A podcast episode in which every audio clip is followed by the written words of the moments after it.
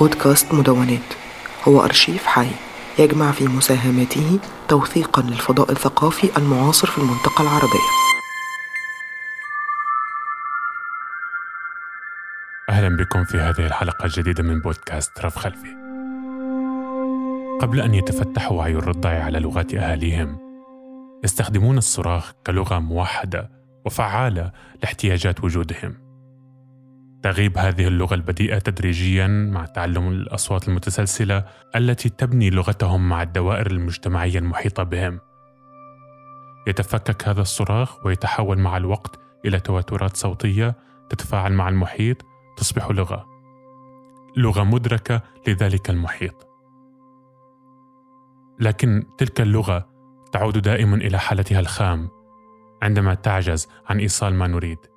لا يرتبط هذا العجز بالعمر بل بالتجربة والدراية باللغة. وفي اللحظة التي نفقد فيها القدرة على النقاش أو الحوار متشنجا كان ذلك الحوار أم حميميا. أي نفقد اللغة على إعادة تشكيل الهواء أصوات تعكس ما نريد. فإننا نخسر اللغة. ونذهب إلى أصوات مكتومة أو صارخة. نذهب إلى الحالة الخام للغة. لتعكس العجز الذي لا نفهم كيف انتهينا إليه. نتحدث في هذه الحلقة عن اللغة والانفصال عنها مع الشاعر والمترجم المصري أحمد يماني. ضمن الحديث نقرأ من شعره وديوانه الوداع في مثلث صغير الصادر مؤخرا عن دار ميريت في القاهرة.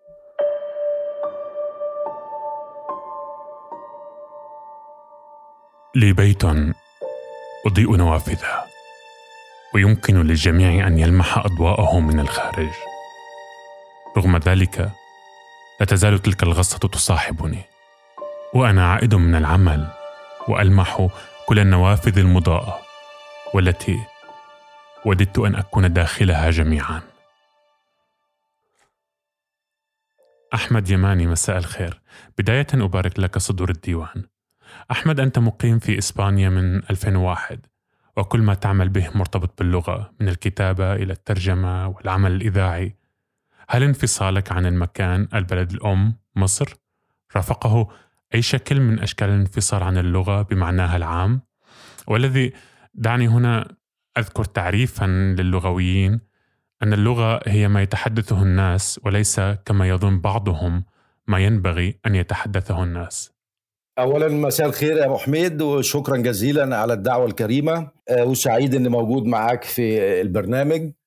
آه، بالنسبة لموضوع الانفصال عن اللغة يعني أعتقد إن طول الوقت من بداية حياتي في إسبانيا يعني أنا وصلت إسبانيا سنة 2001 يعني تقريبا من 20 سنة.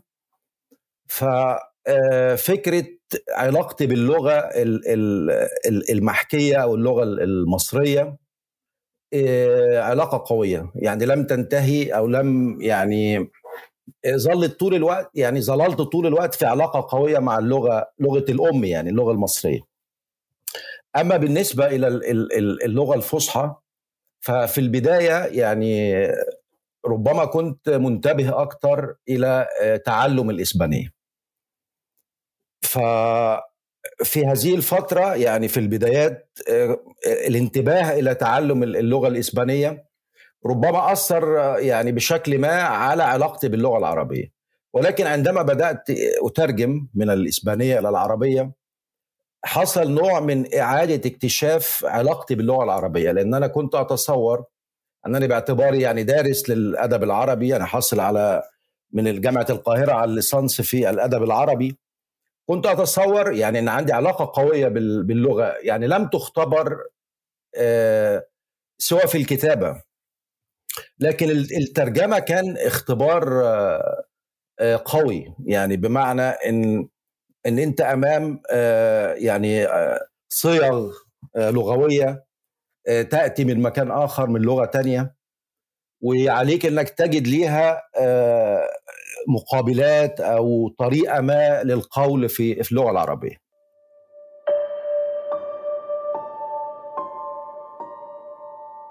كان اللصوص يقتربون من البيت.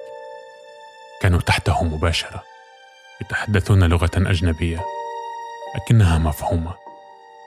كان علي الصراخ فقط دون كلام. كان علي إفزاعهم. إذا كان ضوء البيت لا يردعهم. كانت الصرخة للداخل لا تصل حتى إليه. فخرجت إلى الشرفة شاهرا عصا وضاربا العماليق المحيطين بالبيت. محطما كل ما تطاله يدي. دون صوت. دون صوت. أحمد دعني أقاطعك هنا لأسألك عن الترجمة. تطور الشعر الحديث ربما أعطى أهمية للقصائد المترجمة حيث حيث العمل على الفكرة واللغة والبناء بعيدا عن الأوزان ولكن ما تأثير ذلك على بيئة اللغة المترجمة؟ حتى على مستوى التواصل اليومي مثلا لا يمكنك أن تقول في ألمانيا لامرأة وجهك مثل القمر حيث أنها تبدو كشتيمة. نعم جميل. آه، طبعا الاختلافات الثقافية آه، بتبقى طول الوقت آه، يعني حاضرة أمام المترجم. عموما أنا يعني معظم ترجماتي ترجمات شعرية.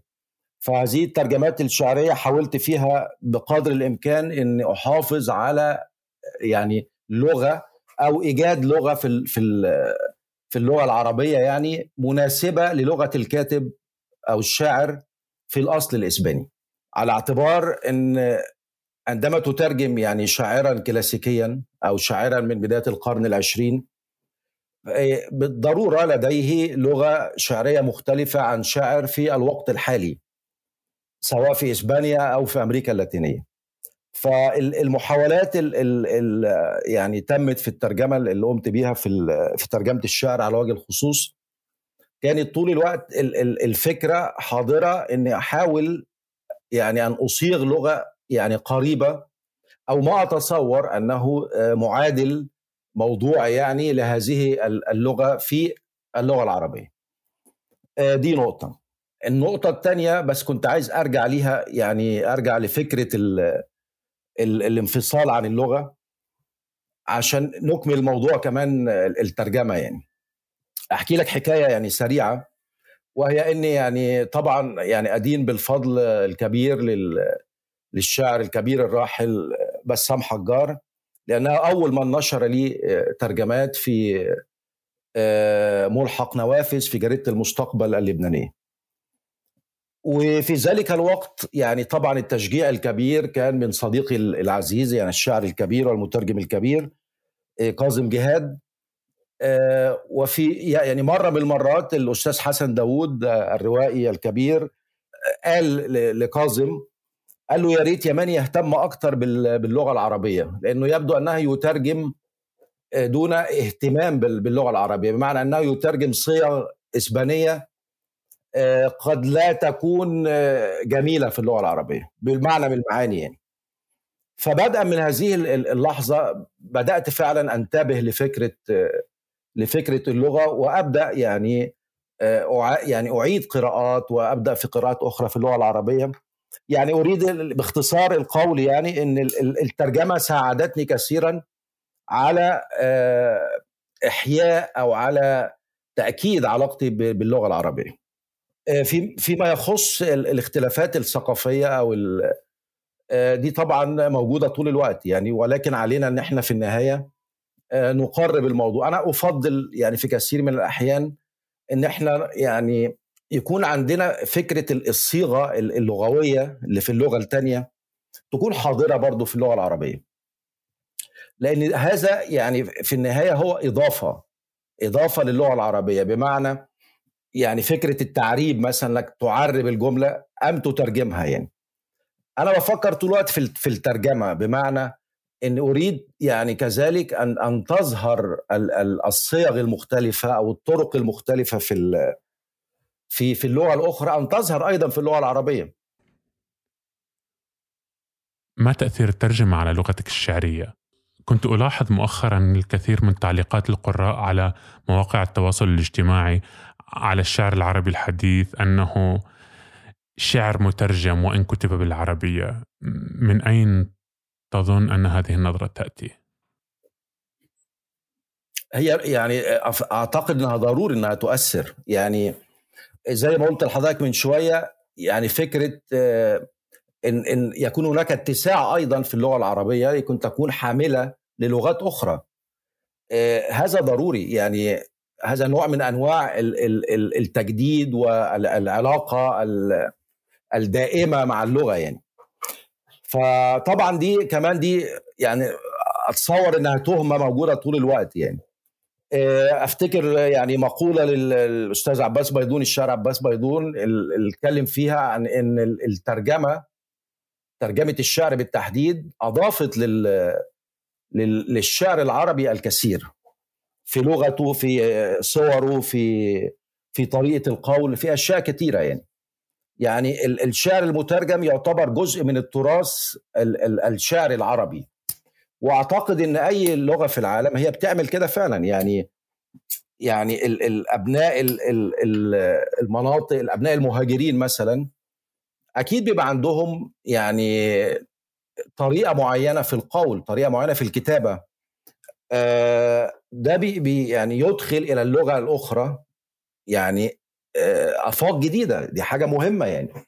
إن فكرة إن في تلاقح دائم بين اللغات يعني يعني إحنا يعني حتى لو فكرنا في اللغة العربية الحديثة اللي إحنا آه، بنكتب بيها في هذه يعني حاليا فهي أيضا هي لغة يعني حديثة تكونت تقريبا في القرن 19 هذه اللغة اللي تم تحديثها على مدار السنين والأيام.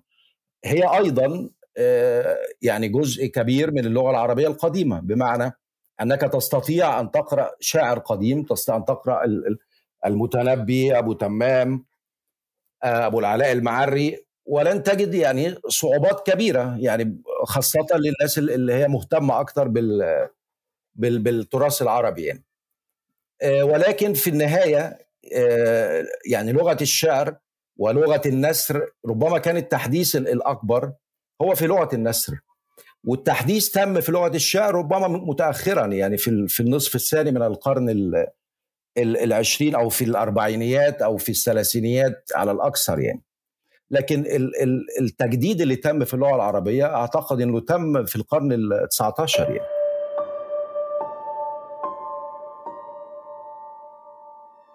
رجل أصبح عجوزا فجأة لا يعود إلى مسقط رأسه. كلما هم بالعودة تخرج عصافير ملونة من مكان قريب وتحتل الغرفة تغني له وحدها ولا يتمكن سوى من العودة إلى رأسه. أريد العودة إلى ذاكرتك مع تعلم لغة جديدة. عندما أتحدث لغة أجنبية لا أتقنها جيدا مع أي شخص يدور بيني وبينه حوار ما، فدائما ما أتساءل أنا أتحدث بلغة ثانية بطريقة محايدة هدفها إيصال المعلومات، ذلك الآخر لا يسمع صوتي، لا يعرف مفرداتي، مفرداتي الخاصة التي أستخدم، ولا اللحن ولا التلوين في الصوت، في الحديث الذي يعكس هويتي. كيف تنظر إلى الهوية الفردية في اللغة؟ يعني بداية يعني ال ال ال يعني اللغة الإسبانية هي شبيهة باللغة العربية في تعدد البلدان التي تتحدث بها. فأنت ستجد مثلا في في إسبانيا طريقة في القول وستجد في بلدان أمريكا اللاتينية طرق أخرى يعني كثيرة في في القول في الكلام وفي الكتابة أيضا بمعنى أن اللغة وإن كانت نشأت في في إسبانيا لكنها عندما انتقلت إلى مناطق أخرى من العالم إيه، حصل أيضا يعني حدث تغيير في هذه اللغة. ليس في بنية اللغة البنية النحوية والصرفية ولكن في في التركيب النحوي وطريقة القول يعني. فاذا نحن لسنا أمام لغة وحيدة وواحدة نحن أمام لغات. واللغة العربية نفس نفس الشيء يعني يعني تقريبا نفس الشيء. نحن امام لغات متعددة. انت عندما تقرأ لكاتب أو لشاعر مثلا من العراق أو سوريا أو المغرب أو الجزائر أو مصر أو الخليج ستجد اختلافات. يعني اختلافات يشعر بها يعني آه، من يتعامل مع هذه اللغة. ويعرف أن هذه الطريقة أو هذه المفردة بالتحديد أو هذه الطريقة في الكتابة آه، تأتي مثلا من الشام. الكاتب الألماني ألفريد دبلن الذي هاجر إلى الولايات المتحدة إبان الحكم النازي يقول لا نحتاج إلى الآخرين كي نتنفس أو نمشي أو نأكل أو ننام لكننا نحتاج إليهم في التحدث وكي يعكسوا لنا ما قلناه فاللغة صيغة من حب الآخرين. سؤالي هنا أنت تعيش في بلد غير بلدك. كيف تجد النديم نديم الأحاديث الحميمة التي ينبغي أن تكون باللغة باللغة الخاصة لدوائرك اللغة العامية حتى. بعض المفردات التي هي وليدة الذاكرة المشتركة. هل يمكن أن يكون النديم أجنبي حتى؟ أنا مرتاح في اللغة الإسبانية. يعني زي ما أنا مرتاح وأنا بتكلم مصري أو أتكلم بالفصحى مثلا في في العمل في الإذاعة. آه، أيضا أرتاح في الحديث باللغة الإسبانية. أنا طبعا في البداية كنت في يعني في وسط آه، يتحدث اللغة البالنسية لغة أهل بالنسيا. بسبب يعني آه، زوجات الإسبانية السابقة. ف يعني نشأت في هذا يعني نشأتي في إسبانيا كانت وسط مجتمع يتحدث اللغة البالنسية آه، وعندما يتحدثون اللغة الإسبانية فهي ليست الإسبانية التي يتحدثها يعني التي يتحدثها الإسبان بشكل عام لغة مخففة يعني. فأنا كان علي أن أتعلم اللغة الإسبانية في وسط يتحدث اللغة الكتالونية يعني. كان يجب علي أن يعني آه، أبدأ هذه الرحلة رحلة الكلام وليس فقط رحلة القراءة والترجمة يعني رحلة الحياة اليومية إنك لازم تتكلم باللغة الإسبانية يعني. فمن البداية وأنا عندي هذه العلاقة القوية مع اللغة الإسبانية. وطبعا بمرور السنوات أدائك اللغة بيتحسن معرفتك باللغة بتزيد. ففي النهاية بتكون يعني كلما مرت الأيام بتكون مرتاح أكتر يعني. إن في راحة في الحوار إنك تقدر تعمل آه، حوار في أي موضوع كان يعني سواء آه، موضوع فكري أدبي فني أو آه، ضحك أو هزار أو ما إلى ذلك. إنك في النهاية اللغة بتتحول إلى كائن شبيه بلغتك الأم يعني مش مش بنفس القدرة. بالطبيعة يعني بالضرورة يعني لكن بشكل قريب منها.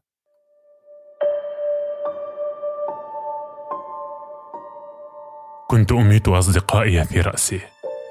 جميع أصدقائي ماتوا مرة واحدة على الأقل.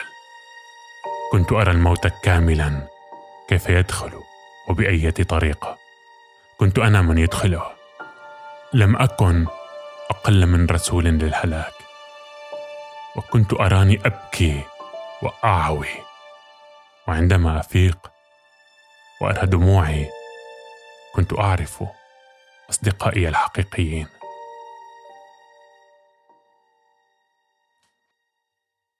أحمد لغتنا العربية الفصحى هي لهجة كتب لها النجاة لأسباب غير لغوية منها الديني والسياسي والاجتماعي. فلماذا هذا التعصب؟ للغة العربية الفصحى مقابل العاميات واللهجات المنتشرة في أوطاننا؟ هو في الحقيقة طبعا يعني لو رجعنا قليلا إلى يعني مئات السنين إلى الوراء سنكتشف إن اللغة اللاتينية كانت زي اللغة العربية حاليا بمعنى هي اللغة الاصل يعني ومع ومع ذلك يعني الإسبانية أصبحت لغة الإيطالية أصبحت لغة آه، البرتغالية الفرنسية اللغات اللاتينية يعني خرجت من من اللغة الأم وأصبحت لغات لم يعني لم تعد فكرة إن هي فقط لهجات يعني. إضافة إلى ان أنا يعني بتبنى التصور تصور موجود يعني في مصر عند بعض المفكرين وبعض اللغويين إن اللهجة المصرية هي أصلا مش يعني مش لهجة من اللغة العربية وإنما هي لغة لوحدها.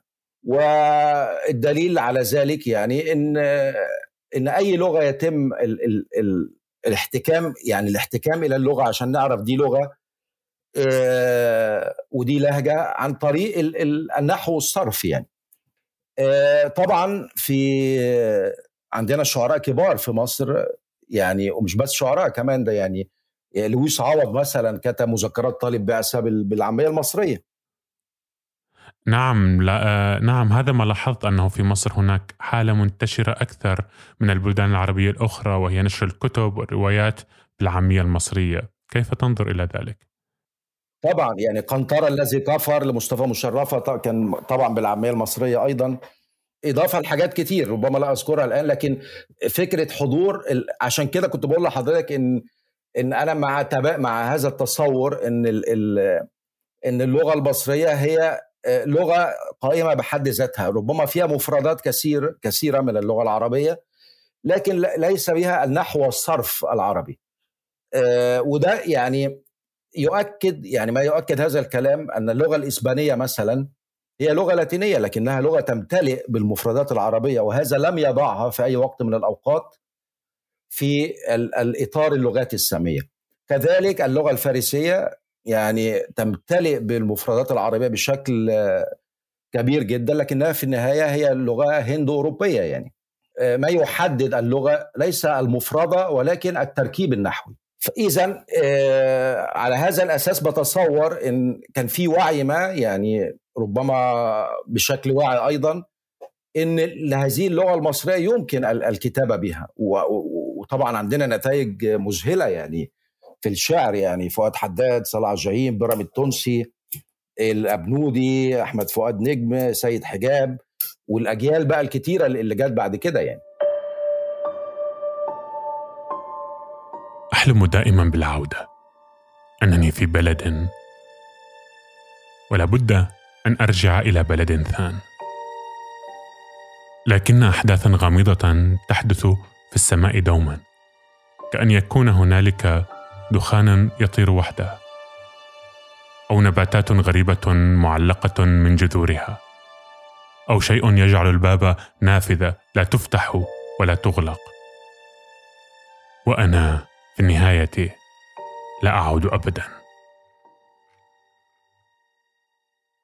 استخدام الأهل وكبار العمر بشكل يومي للتواصل الكتابي والإنترنت دفع المنقطعين منهم عن الكتابة إلى إعادة استخدامها. كيف توازي اللغة هذا التطور؟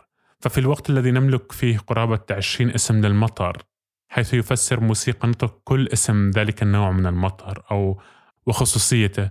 في هذا الوقت لا نجد أسماء عربية ل 90% من أدوات المطبخ أو حتى الملابس أو الع... أو حتى الحاجات اليومية والتكنولوجيا. مش بس كده كمان ده يعني مثلا طبعا المترجمين يعرفوا الموضوع دوت إن إحنا عندنا كمان مشاكل في أسماء الطيور أسماء النباتات الأسماك.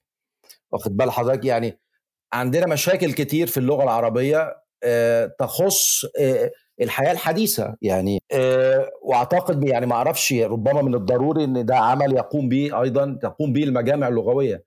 وفي في الموضوع المجامع اللغوية ده بالنسبة لي كمان يعني أحب أقول نقطة يعني بتصور إن إن لابد أن يكون هناك مجمع واحد فقط وليس مجامع. يعني اللغة الإسبانية لديها يعني الأكاديمية الملكية الإسبانية للغة هي التي يعني تتبنى الصيغ الجديدة وتجيزها وما إلى ذلك. يعني هناك كيان واحد هو الذي يدير العملية اللغوية. لكن ال... إحنا عندنا عدة مجامع لغوية وربما ده كمان يعني بي... بيأثر على على فكرة ان إن يبقى في نوع من ال... ال... ال... السلاسة اللغوية بين البلدان وبعضها يعني. أذكر أيضا فشل الوصول إلى اتفاق على استحداث حرف جديد لل G لتمكين الكتابة العربية على الأقل على الأقل للمواكبة كتابيا. يعني بمناسبة حرف اللي بيسموه الجيم المصرية يعني الجيم غير المعطشة. يعني إحنا طبعا في مصر بنكتبها عادي يعني بالجيم العادية. لكن مثلا آه لما يكون في نشر في في مكان في في الشام أو أو ما إلى ذلك هتلاقي إن يعني يتم تحويل الجيم إلى غين إلى حرف الغين وفي العراق تستخدم الجاف الفارسية الكاف وعليها شرطة. وافتكر في شمال افريقيا الجيم بتبقى قاف. فإحنا حتى ما عندناش يعني توافق على حرف. يعني في ده حرف واحد يعني. ما عندناش توافق عليه نعمله بأي طريقة يعني. في في مشكلة لغوية في الأساس يعني. بالنسبة للغات ال ال ال ال طبعا عشان السوشيال ميديا والحاجات دلوقتي الناس بتكتب معظم الحاجات بشوفها يعني كمان أصدقاء بيكتبوا مقالات بال بالعامية المصرية وما إلى ذلك. أعتقد ده حاجة جيدة بالنسبة لي. يعني ما عنديش فكرة إن إن اللغة العربية يجب أن تكون يعني آه، ثابتة ومتحجرة. يعني اللغات بتتطور وتتغير آه، زي كل حاجة في الدنيا يعني. الحكم على منتج أي كاتب أو محاور أو مشتغل بالثقافة من خلال أخطائه النحوية أو أو لغته الفصحى. وتدمير ذلك النتاج فقط بالنظر إلى هذه الأخطاء. هذا يقودنا إلى عملية التحرير ما بين الوطن العربي وخارجه. ففي حين يقتصر التحرير في الكتب العربية في كثير من الأحيان فقط على التدقيق النحوي يكون التحرير في الخارج عمل موازي للكتابة. وهناك محاورة مع الكاتب وإعادة تكوين فقرات وجمل وعمل دؤوب لإخراج النص بأفضل صورة بعيدا عن حساسية الكاتب تجاه نصه. إيه، يعني بعتقد يعني إن فكرة آه، التحرير هي فكرة ضرورية لأن إحنا بنعمل كده أصلا آه، مع أصدقائنا. يعني يعني أعتقد إن قبل ما بننشر أي كتاب يعني بتبعته لمجموعه يعني آه، بتثق في رأيها علشان تعرف يعني ال ال ال الكلام ماشي كويس أو إيه الموضوع. ففي اللحظات ديت بيحصل نوع من التحرير. يعني مش فقط ال ال لو في خطأ لغوي لكن كمان آه، في الصياغات في في الطريقة ممكن تحذف نص أصلا. فأقصد إن فكرة التحرير هي فكرة موجودة طول الوقت وبتتم يعني. لكن ربما الناس بتتحرج إن إن شخص غريب عنها يعني آه، هو الذي يقوم بهذه العملية. يعني إذا كان هناك محرر للدار يعني ويقوم بهذه العملية فالكاتب ربما يعني نوع من آه، مش عايز أقول استعلاء ولكن نوع يعني إن هذا ما كتبته يعني وما آه، ما ينفعش يتحرر يعني. أعتقد دي فكرة مش جيدة يعني. ربما يعني يجب أن نكون أكثر تسامحا تجاه التحرير. لأن زي ما قلت لحضرتك ده بيحصل طول الوقت بأشكال تانية ولكن مش بشكل رسمي يعني. شكرا لك أحمد. شكرا لها شكرا لك أحمد على هذا الحديث الجميل. شكرا لك. نهاية. يقول الكاتب والباحث طاهر لبيب أن الكثيرين يزعجون احتضار اللغة بضجيج التمجيد والاحتفاء. ونستذكر هنا مطالبات طه حسين بتيسير اللغة عام 1956 في مجمع اللغة العربية في دمشق حيث قال هناك إذا لم تفعلوا فدعوا اللغة العربية تموت. إلى اللقاء. أنا هنا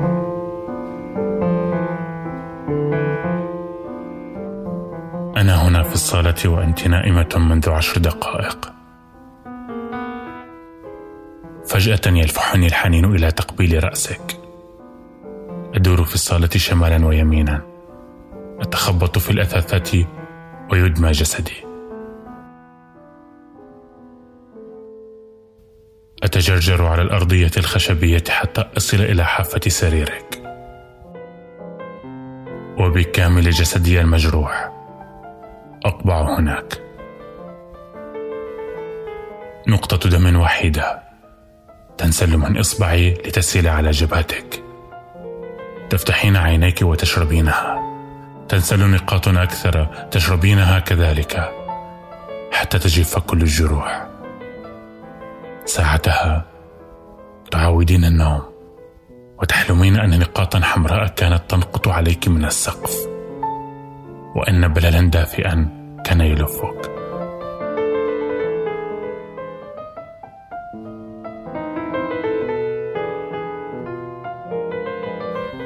في الصباح تتحسسين العرق فوق جسدي النائم وتحبينني أكثر.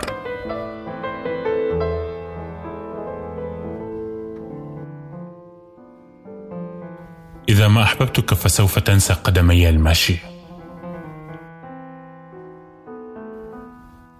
جملتك العابرة هذه وتدت الغرغرين في رجلي والآن يصبح بيتك القريب ذلك البيت خلف منزلنا القديم والذي حاولت التسلل إليه عشرات المرات دون جدوى وعندما تمكنت أخيرا من صعود سلمه الحجري أصابني الرعب. لا من خيوط العنكبوت ولا من الشقوق التي تقبع بها ثعابين متحفزة.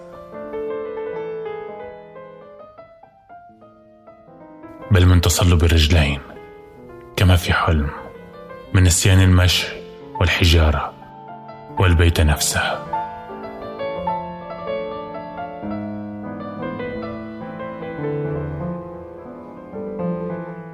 شعراتك الساكنة في السرير في الحمام على ملابسي. فجأة ودون انتظار لملاقاتها أجدها هناك تلمع في وجهي. منذ قليل كانت تنتمي إليك. تشكل جزءا صغيرا من كينونتك والآن تنتمي إلي لأنها تلمع في وجهي. تسبح هائمة وحدها في البيت أدور خلفها أسحبها من مداراتها. أمعن فيها للحظات وأطلقها ثانية في الهواء.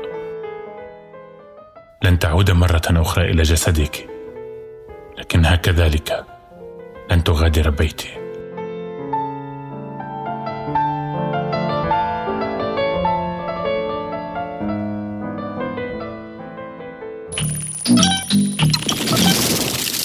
هذه الحلقة من مشروع مدونات هي من إنتاج المورد الثقافي والمجلس الثقافي البريطاني. محتوى هذا البودكاست لا يعبر بالضرورة عن رؤية أو أفكار أي من المؤسستين.